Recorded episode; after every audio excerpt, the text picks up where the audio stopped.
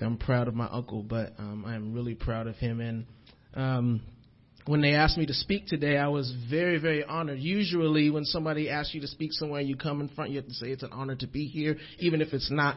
Um, it is an honor for me to be here today. Um, to speak for my uncle. Um, again, I have admired him because I think we're so alike. Um, we both were assistant pastors, our assistant pastors to our dads. Now he's senior pastor. Both of us musicians. Um, both of us involved in nine million things. Um, and I do get called Marcus at least twice a week. One of those at least by my mom. Um, but uh, I've had a lot of great conversations with my uncle here in this church and other places just about ministry and just about life. And I've been watching what he's been doing and following the sermons and everything. Just been so blessed by that. So uh, it is an honor for me to be here, and I was actually excited when they asked me to speak. And so uh, we're going to get into the word today. Matthew chapter 5. Matthew chapter 5. How many of you guys have ever had the experience of you go to a movie or a TV, you're watching a TV show, and someone uh, comes in and they just start talking? They just just start talking. Now, when you when I was dating my wife, it was cute, right? It's like, oh, it's so cute. She's talking during the most, you know, important part of the movie. Like we're watching it, and I'm like, oh, it's so cute. And then, like now that we're married, it's like you know, she wants to ask me all these crazy questions. Like as the the climax of the movie is happening, she wants to ask me a, a bunch of questions. What do you what do you think about global warming? I don't know. Iron Man is getting ready to fight Captain America. I'm more interested in that right now. And she so th- those kind of people are really interesting and weird. But have you ever been in a in a room? My wife's not weird, but if have you ever been in a in a room watching TV and somebody comes in who hasn't been following what's been happening and they sit down and they start asking a bunch of questions? Who's that? Why are they doing that? Is she married to him? Is that her boyfriend? What season is this? Can you start it over? And part of you is saying, can you be quiet? Why, why are you doing all this? Because they're trying to catch up with all that's been happening. They're trying to figure out what's happening. They haven't been watching the show. They haven't been involved in the seasons. And so they're having a difficult time trying to figure out the context. And I feel like that as we come to this passage because this passage is followed by a couple other beatitudes.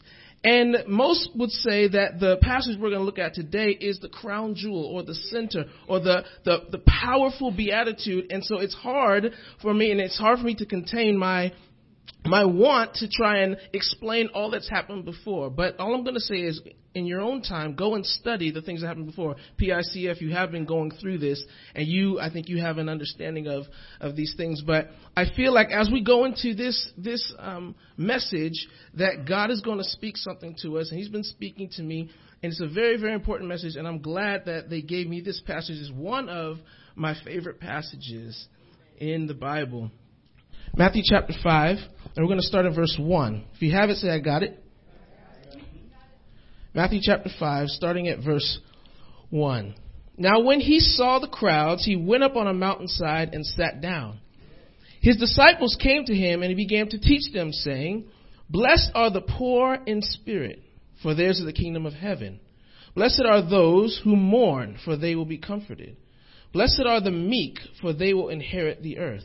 Blessed are those who hunger and thirst for righteousness, for they will be filled. Blessed are the merciful, for they will be shown mercy. Blessed are the pure in heart, for they will see God.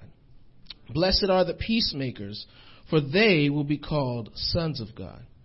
Blessed are those who are persecuted because of righteousness, for theirs is the kingdom of heaven. We'll stop there. I want to talk to you today from three points. The first point is the description of a Christian. The description of a Christian. Secondly, the character of a Christian.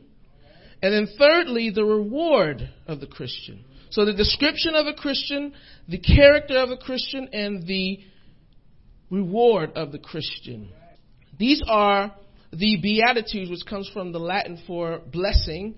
And in verse 1, you see very clearly who Jesus is speaking to.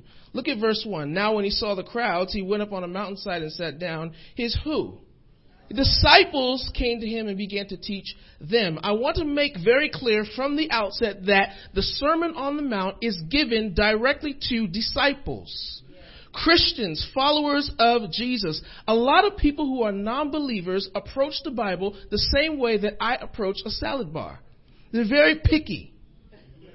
They just like certain things. If you ever go to a salad bar with me, all you'll see is salad, some croutons, and maybe some dressing.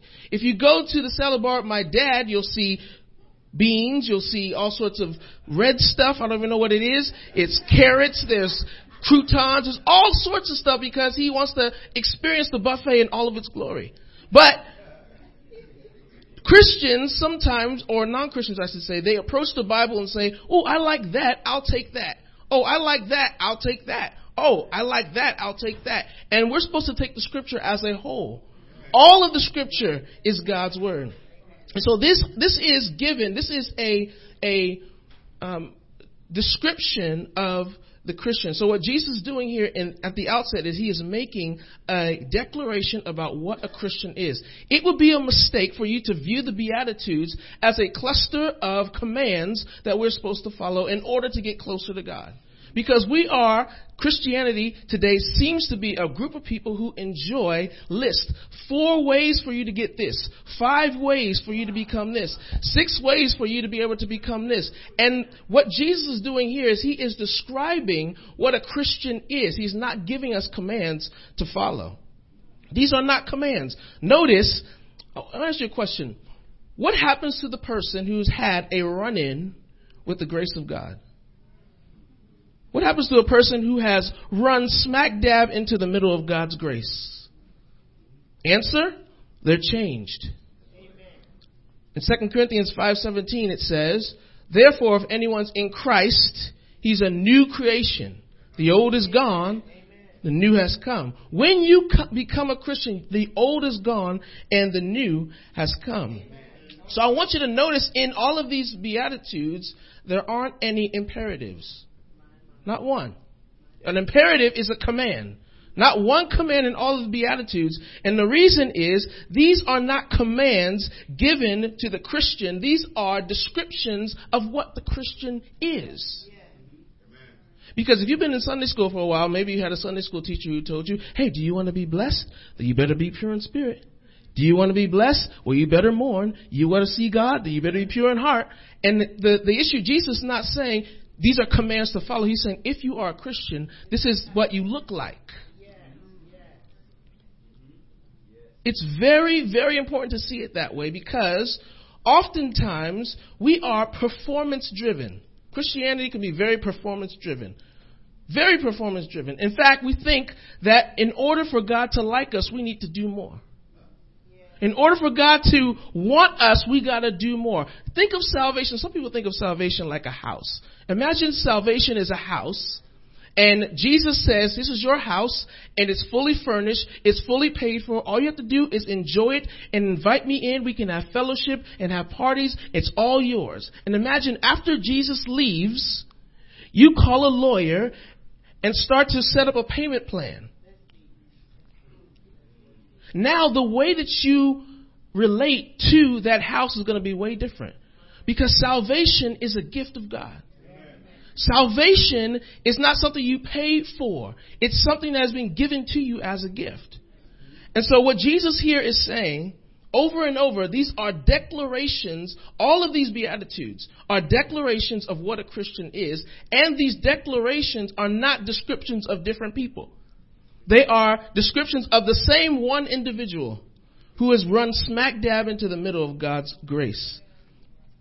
The Beatitudes, they serve, sometimes say, well, how do I know I'm a, as I'm a Christian? Or what's the point of the Beatitudes? The Beatitudes serve as a way for you to see if you are really a Christian. To put yourself alongside of the Beatitudes and say, am I really a follower of Christ? If you look at verse 3, look at what it says. Blessed are the pure in spirit, for theirs is the kingdom of heaven.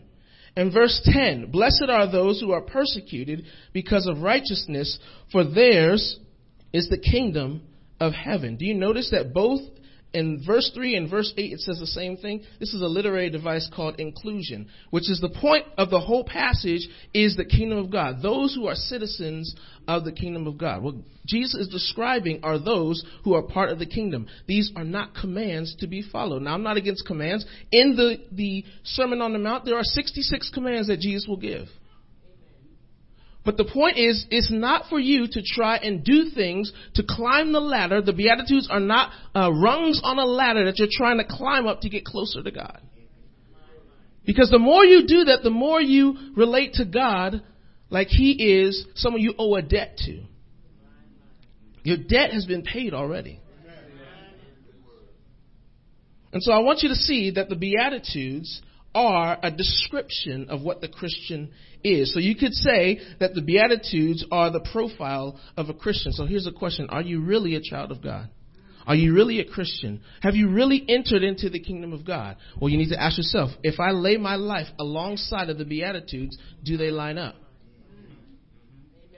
A lot of people can, can claim to be a Christian, can claim to follow Christ. I've been in church all my life. And I used to think everybody who comes to church is a Christian. Until I went to spend the night at somebody's house who was not a Christian, who was not, uh, well, they weren't saved. Now I found out they weren't saved. We in the car, driving around. We driving around Marin City. And I'm in the back having a good time. And all of a sudden, the person in the front said, what you doing? Don't drive by the police. And said, and ducks down said, go around, go around. And I was thinking to myself, this is how I'm going to die. And I went home and I told my mom, I said, mom, everybody in our church ain't a Christian. He said, what happened? I was like, uh, they were hiding from the police. I literally thought, because in church you see everybody clapping their hands, you see everybody lifting their hands, you see everybody dancing, and you just assume as a kid, everybody's a Christian. I didn't see people on Monday. I didn't see people on Wednesday. I didn't see people on Saturday night. I saw them on Sunday. If you honestly take your life and you lay aside the Beatitudes, would you say, I'm actually in the kingdom of God? Am I actually a follower of Jesus? So the, the, the description of a Christian, what Jesus is giving in the Beatitudes. But secondly, the character of a Christian. What is the character of a Christian? Look, let's read it again in verse 8. Blessed are the pure in heart. The pure in heart. All of these Beatitudes are different angles of the character of the person who has run into God's grace. So what does it mean to be pure in heart? The word pure in heart, or the word pure, it literally means clean. It means to be clean. How many of you guys are clean freaks? My mom's a clean freak. My wife is a clean freak. I'm the kind of person like I'll see something on the ground and I'll say, "It's okay. It's not gonna, nothing gonna happen." Then the next day, there's three things on the ground. I'm like, "Ah, it's alright. Nothing wrong. It's all right. The next day there's seven things. Ah, it's all right. It's fine. It's fine. Next thing you know, you open the door for the TV crew of hoarders to come into your house. Because you have all this stuff just all over the place. And I, my room used to be the most, oh my gosh, it had so much stuff all over. My mom used to say, why can't you be more like your brother? Because his room would always be clean. Have you ever tried to help somebody clean and you're looking around like, oh my gosh, it's so, there's this stuff. I helped somebody move the other day and there was dirt caked all over the windowsill. And I thought, were you shoveling dirt onto the windowsill? I don't, I don't understand what's, what's happening. If you've ever gone into a house or ever gone to a room or ever just been dirty, you know it's, it doesn't feel good to be dirty. You want, you want to be clean. And so part, this word means to be, to be clean, but this word also has the meaning of, it was used of metals that have been refined and refined and refined until all of the impurities were gone. And so what Jesus is saying here is that to have a pure heart means to be clean, but the word also means to be unmixed, to be unadulterated, or to be unalloyed. Something that's alloyed something that's other stuff mixed in. And so when you apply this to the heart, and the heart is the control center of all that you are. It's the center, the core of your being. That's why we say things like the heart of the issue is. The heart, the control center of your heart. He's saying your heart needs to be pure. So what is he saying? He's saying that when he's saying pure in heart, he's saying this is a heart that is single minded. It's a heart that has undivided devotion. It's a heart that has spiritual integrity. And it's a heart that has true righteousness. And we'll look at those things. One of the things that um, I pray all the time for myself comes out of Psalm 86 and verse 11. You don't have to turn there. But it says, Teach me your way, O Lord, and I will walk in your truth. And then it has this phrase. In the ESV, it says, Unite my heart to fear your name. In the NIV, it says, Give me an undivided heart that I may fear your name. Our hearts are fragmented and pulled in so many different directions and are divided. And this is a prayer that says, God, would you unite my heart? I don't want my heart to be divided. In other words, your heart has two things that it's after. And I want you, Lord, to knit it together so it has one single devotion, one single passion. That's the only thing I want. So the question I would ask you is what things distract you from your relationship with God? What things threaten your spiritual integrity? What things pull you from your mission in life? If any of those, if you, whatever that thing is, that thing is an idol. And an idol is not something that a statue that you bow down to. An idol is anything that you put before God. Anything that you put before God.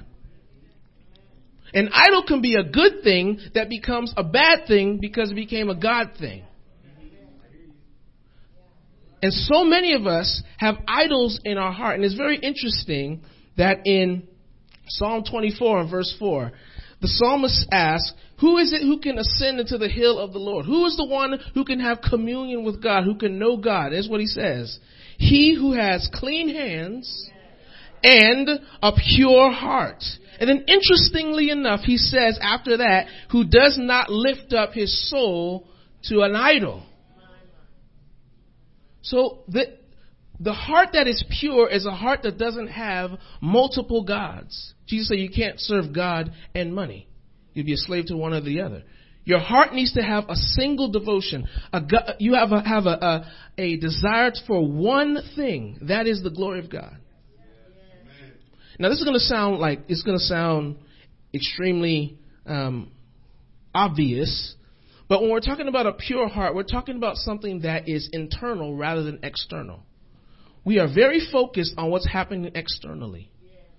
But Jesus, he points us away from that. And I want to point you to, you can turn there if you want, Matthew chapter 23 and verse 25. I'll just read this to you. Listen to what Jesus says as he's speaking to the Pharisees. He says, Woe to you, teachers of the law and Pharisees, you hypocrites. All right, we started on a bad. You clean the outside of the cup and dish, but inside they are full of greed and self indulgence. Blind Pharisee. Jesus is, is on them.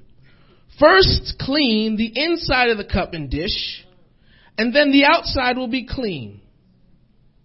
He continues, Woe to you, teachers of the law and Pharisees, you hypocrites! You are like whitewashed tombs, which look beautiful on the outside, but on the inside are full of dead men's bones and everything unclean. Again, this is crazy. In the same way, on the outside you appear to people as righteous, but on the inside you are full of hypocrisy and wickedness. If I were to modernize this, Jesus would say, You are, and I can say this because I'm a dad now, you are a diaper genie. You know what a diaper genie is? It's this nice, at least mine is, it's white on the outside. It looks beautiful. You put all the diapers in there. You open that thing, If Jesus were today, he would say, you are like diaper genies. On the outside, you look beautiful, but you open it and you smell like diapers. And no one would say, no one would look at that and say, oh, at least the outside's clean. And yet, this is what people do. The Pharisees did that. On the outside, we're righteous. On the outside, we look good. But on the inside, we're full of wickedness and hypocrisy and greed. That's not good. And Jesus has said all throughout the Old Testament, God is looking at the heart. He's not looking merely at outward appearances. Again, I think somebody said it today. Matthew chapter 15, verse 8. These people honor me with their lips, but their hearts are far from me. then he says, in vain do they worship me. Being a worship leader over the years has, I, am getting more and more and more unimpressed with worshipers who come to church and are just merely lifting their hands and clapping. And because as a worship leader, sometimes you're, you're leading and people aren't really responding to you. They're not really looking at you. Even as a preacher, some people are not looking at you, not responding to you. So you think, oh, they don't like me. There's something wrong with me. And so as a worship leader, you like to see people lifting their hands and clapping and seem to be involved. But Jesus says you could be doing all that and your heart be far from the things that you're saying with your lips. And so I've got to I have a friend who says that sometimes worship leaders do stick 'em up worship. So we say, lift your hands. Come on, isn't he worthy? Lift your hands. Come on. And it's not, it's not genuine. Because if it was really genuine, you wouldn't have to, t- you have to tell me to lift my hands. Because God's been too good for me to keep my hands on my side. It's, it's ridiculous. There are, there are people who come to church who think it's just about doing outward things. And Jesus says that that's not what it's about. You know what it's like. All of us know what it's like to say something with your mouth that your heart is far from. No, you don't look fat in that. Mmm, this is so good. I need the recipe. Your newborn baby is so cute. Bless his heart. That's a giveaway. If they say bless their heart, they're lying. This thing, you can do all the external things you want. All the external things that you want. And if it's not attached and tethered to the heart, it's worthless. And you all know this. Imagine I pull my wife into the room and I say, Babe, I want to tell you something. I've been going to the gym and there's this girl and we've been hitting it off. We started talking and things led to one one thing led to another. We started working out together, and then that kind of led to us, you know, going to lunch together. And I just want to tell you, I've I've fallen for her. I feel like my heart's attached to her. We have things in common. She loves Jesus. She's a worship leader. She lo- um it, it, everything is good. She likes to work out. She just oh she loves she loves Arrow and she likes the Flash and everything's just going so so well. And so I I I think I love her. I think my heart's attached to her. I think I want to be with her and not with you. And then I say, but but I'll stay with you. I will cook I'll clean. I'll stay in the house. I'll sleep next to you. I'll give you more kids. I'll do whatever you want. Outwardly, I'll do all the actions. But inwardly, I, I will have no desire to be with you. In fact, I'll be want to be with someone else. What do you think she's going to say? You think she's going to say, Oh, I'm so honored. He's going to do all the outward things. Oh, now, God forbid I ever did, and I don't, I don't plan to do that. I don't ever plan to do it because she told me what would happen to me if I did that. She said, what would happen to me and the girl. And just by the way, if, God forbid I ever did do that, if I come up missing, check her cell phone records. Because she's involved somehow. But she, she would not say, oh, I'm so honored. Because you did the outward things she would say, No, your heart's not involved in it. So then why in the world are you even staying here? What are we doing? And why is it that we think that's okay to do to God? You come and you say, Oh, praise the Lord. Praise God. God is good. And all that. And God says, Your heart's, your heart is far from me. It's why one of the things I stopped doing in youth group is singing songs that said things like, I love you, Lord. I'll give you everything that I have because I started saying, I'm, I'm making these kids lie. Many of the kids who used to come, I knew they weren't in love with God. I knew they weren't Christians. And so I switched. Let me have them sing things about the goodness of God, the, the greatness of God, facts about God, hoping that God will use that to change their hearts. But I said all this to say simply, God is not just about the external, He's about the internal. What's happening? One gospel singer said it this way, what's going on on the inside? He's concerned about what's going on on the inside. He's not concerned about everything that's going on the outside. He's concerned about your what? Your heart's condition. Y'all know that song? Okay. It's a mama song.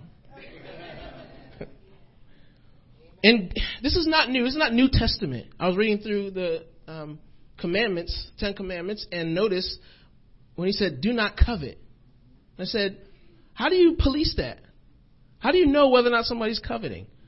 That's an internal thing that God says not to do. So God's always been against that. And what the Beatitudes do, help, it helps us to crucify morality. Christians all over the world are big on morality, just doing the right things. God is not after morality, He is after relationship. And so, because of that, be careful. Thomas Watson said it this way He said, Morality can drown a man just as fast as vice. Vice is an old way of saying wickedness or immorality. And then he said, A vessel may sink with gold or with dung.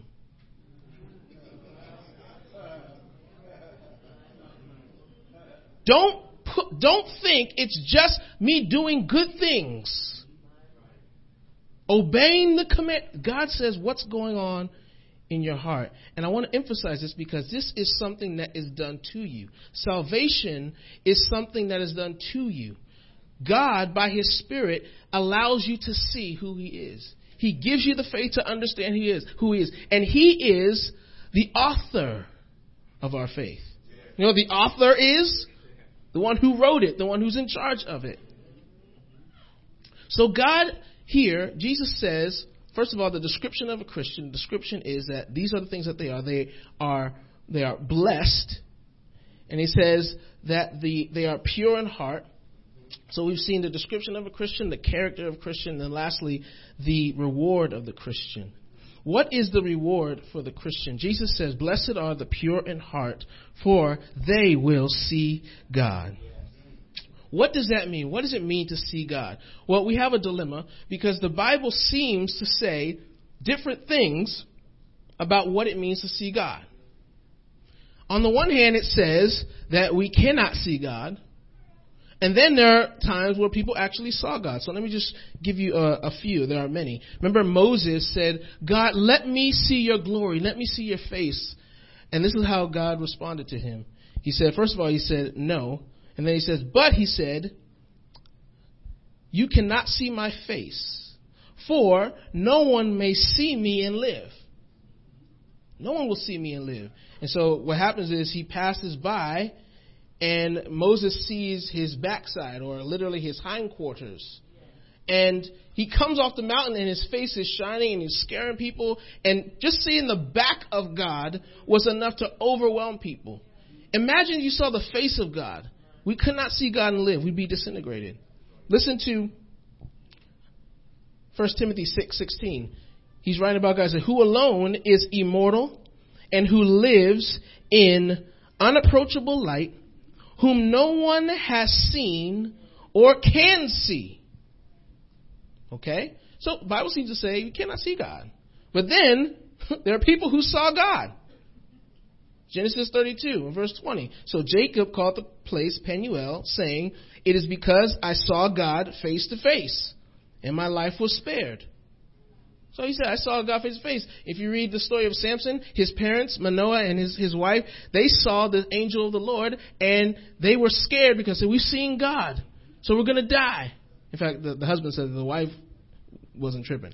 But the idea is this we saw God. So which is it? Is it we can see God or we can't see God? Well, the answer is there's a sense in which we can see God and there's a sense in which we cannot see God. How does that work? Well, those who saw God, when you see someone seeing God in the scriptures, it's always through a filter. I don't know how many of you guys are on Instagram. Based on the crowd, very few of you. But Instagram is an app on your phone where you can take pictures and you can take the photo and you can kind of change the way it looks by putting a filter on it. You can make it look more blue, more red, kind of change it. And so what people do is they take a picture of themselves, a selfie, and then they put it on Instagram, and then they kind of put a filter on it in order to change the way that it looks. What God does when He reveals Himself to someone is He puts a filter on because if He actually showed you all of, he, of who He is, it would kill you. All of his glory, all of his majesty is too much for us to handle. And so he has to put a filter on. Now, what are those filters? There are a couple in scripture. One is a theophany or a Christophany, which is a manifestation of God, an appearance of God. When you see the phrase angel of the Lord, that is a pre-incarnate manifestation of Jesus. And there are times in the, in the Old Testament where God manifests himself and comes in a physical form. But it's covered. It's filtered. There's a veil there. You're not seeing all of God's glory. There's another way. God would, would, uh, would reveal himself in dreams. Now, think about a dream. A dream, you're not actually seeing the original. You're seeing a picture. So when I have a dream about my wife, I'm not actually seeing my wife. I'm seeing a picture of her. God also was seen through visions. You remember in Isaiah chapter 6, Isaiah said, in the, king, king, in the year that King Uzziah died, I saw the Lord high and lifted up. Well, in chapter 1, it says the vision of Isaiah, son of Amos. And so what he's seeing is not the original photo of God. He's seeing a picture. He's seeing something that's filtered. And so he's not seeing God actually in all that he is. Because if that were true, he would die. If I were to sell, how many of you guys are Warriors fans? Okay. Tomorrow should be the day. All right. They suspended Draymond Green, but the devil's a liar. Amen. Okay. Um, but if I were to ask you, did you see the Warriors on Friday night, you would say, probably if you watched it, you say yes. But you don't mean I was there and saw the original. You saw it on television. The word television means tele, which is from at a distance and vision. So you saw it at a distance. It's not the actual picture of them.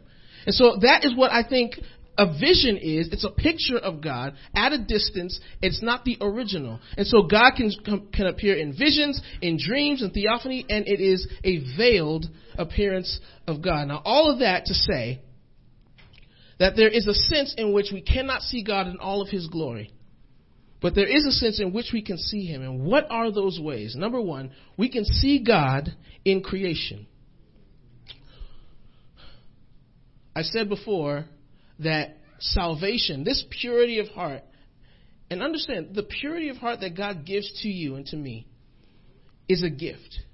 You cannot tell your heart be pure any more than you can tell your, your stomach to be hungry.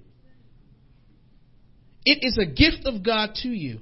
And so when God changes us, when God saves us, he gives us the ability to see Him. We see Him in creation. Listen to Romans chapter 1 verse 20. For since the creation of the world, God's invisible qualities, His eternal power and divine nature have been clearly seen, being understood from what has been made so that men are without excuse.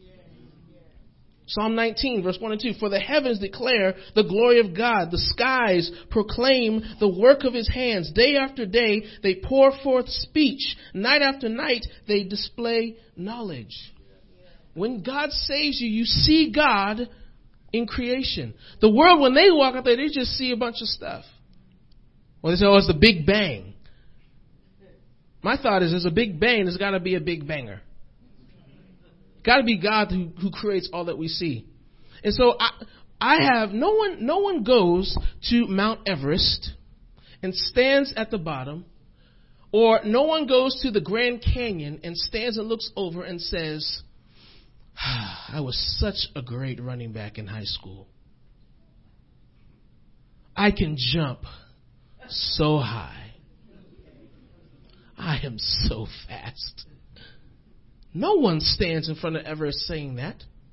No one stands at the Grand Canyon saying that because those sights, they dwarf you, they humble you at the greatness of them. And as a Christian, what you see is the greatness of God. You see God in those things.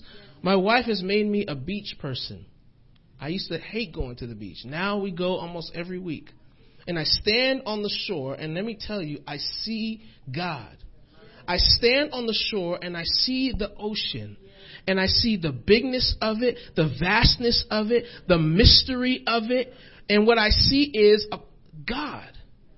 I have no desire to go anywhere in it. I will worship from the shore, but it's, it's, I see God in that ocean.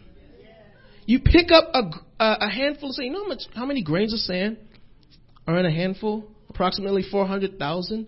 But you know there are more stars in the universe than the grains of, of sand on the seashore of all the beaches in the entire world? But did you know that there are more atoms in one grain of sand than stars in the entire universe?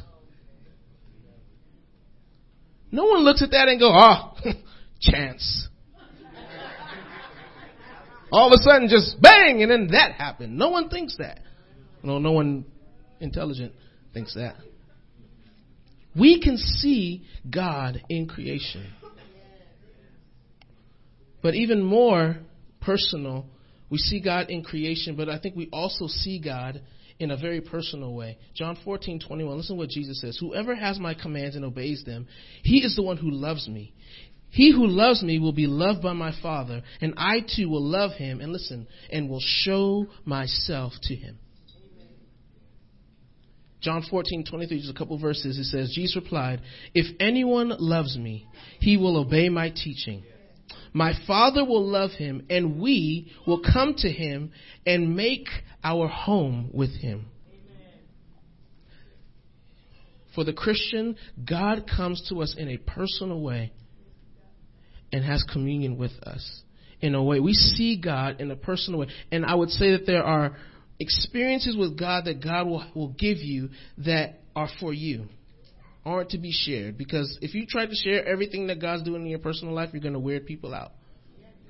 But God comes to us in a personal way. And I don't know how all, this all works to come and make our home with us and to show himself to us. But if you're a Christian, if you've ever sat with your word and you've had God reveal himself to you, you know what I'm talking about this thing, and it's only given to those who are pure in heart. But that's immediate.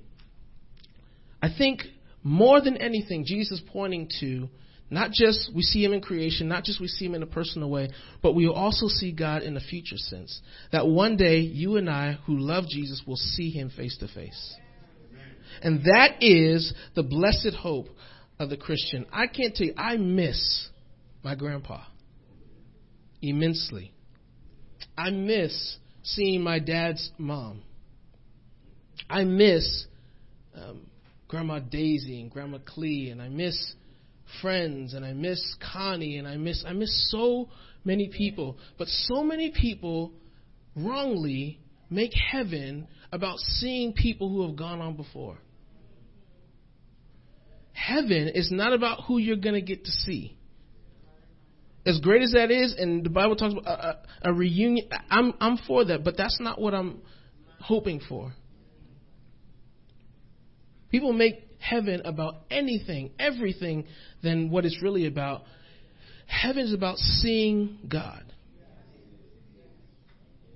We have made heaven about streets of gold, and I'm going to get my mansion. And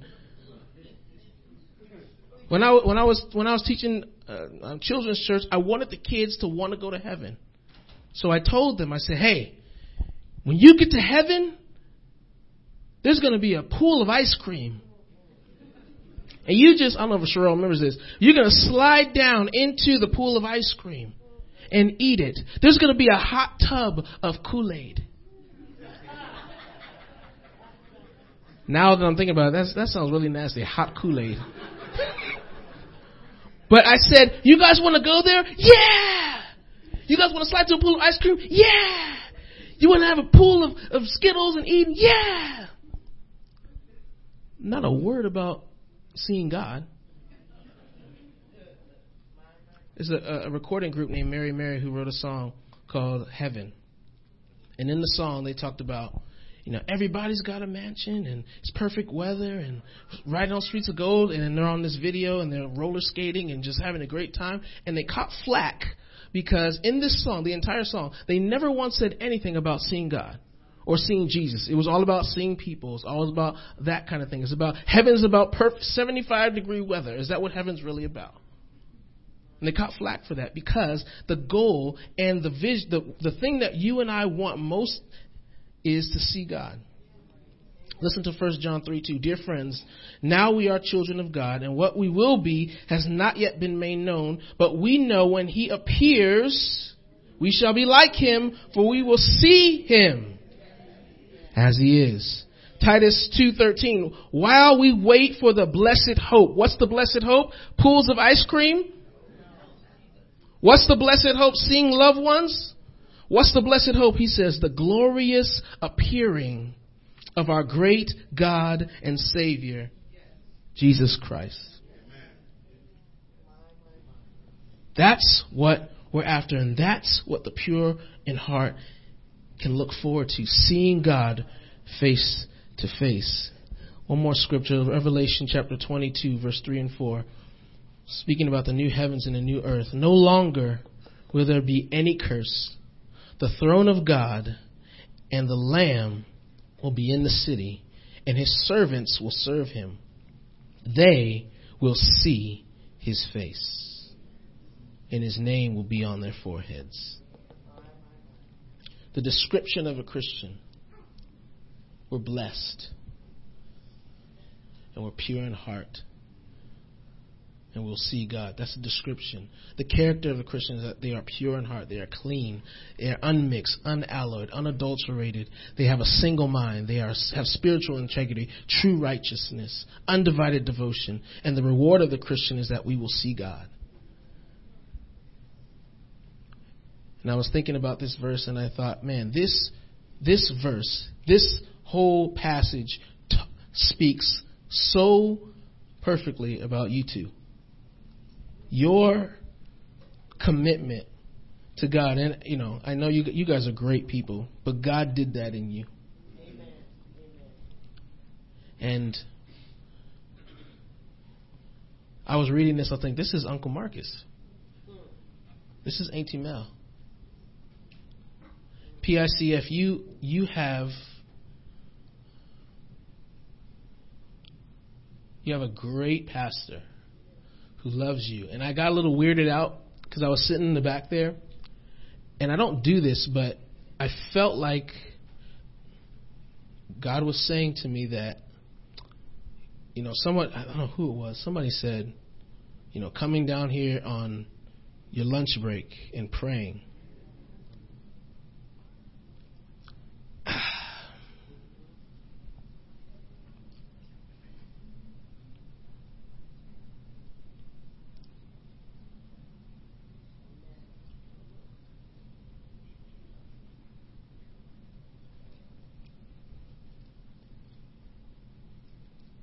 it could seem like what's happening, nothing's happening. I'm praying and I'm praying and I'm praying. Our church is going through this kind of thing. We pray and we pray and we pray, and we're seeing God do things, but we want to see more. We want to see God do more. And there's a part of you that's frustrated with all that's going on. I'm talking about just myself. But I felt like God just wanted me to say to you that he sees what you're doing, He hears your prayers.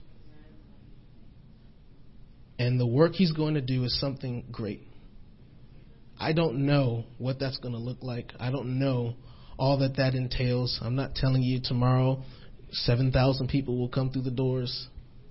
I don't know what that means, but I believe God has seen your hard work. He has seen your dedication. He loves you, and He has great things planned for you.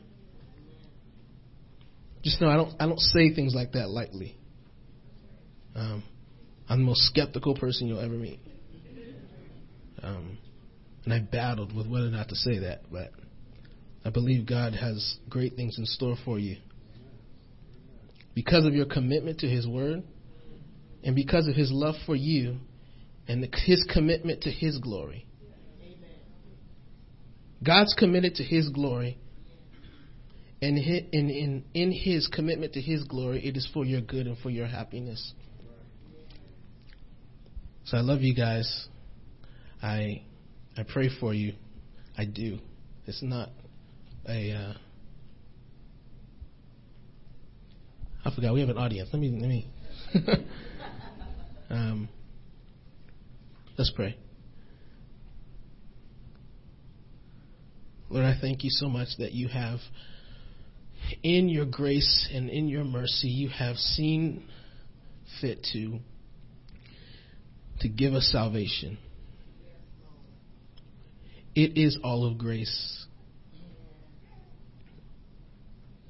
You did not look down the corridor of time and see who would choose you, God. You reached down and you saved us. And I thank you for that. I pray for my uncle, I pray for my aunt that, Lord, you would do a, a mighty work in their hearts. And then that work that you're doing in their hearts will spill over into Marin City in Marin County, and Sonoma County, and the United States, and ultimately the world. Lord, increase their presence on the radio. Provide the means for a longer time on the radio so that his voice, the voice that you've given to him to speak your word, will be heard by millions. Lord, I just pray again your blessing on his life, not because of him, but because of who you are.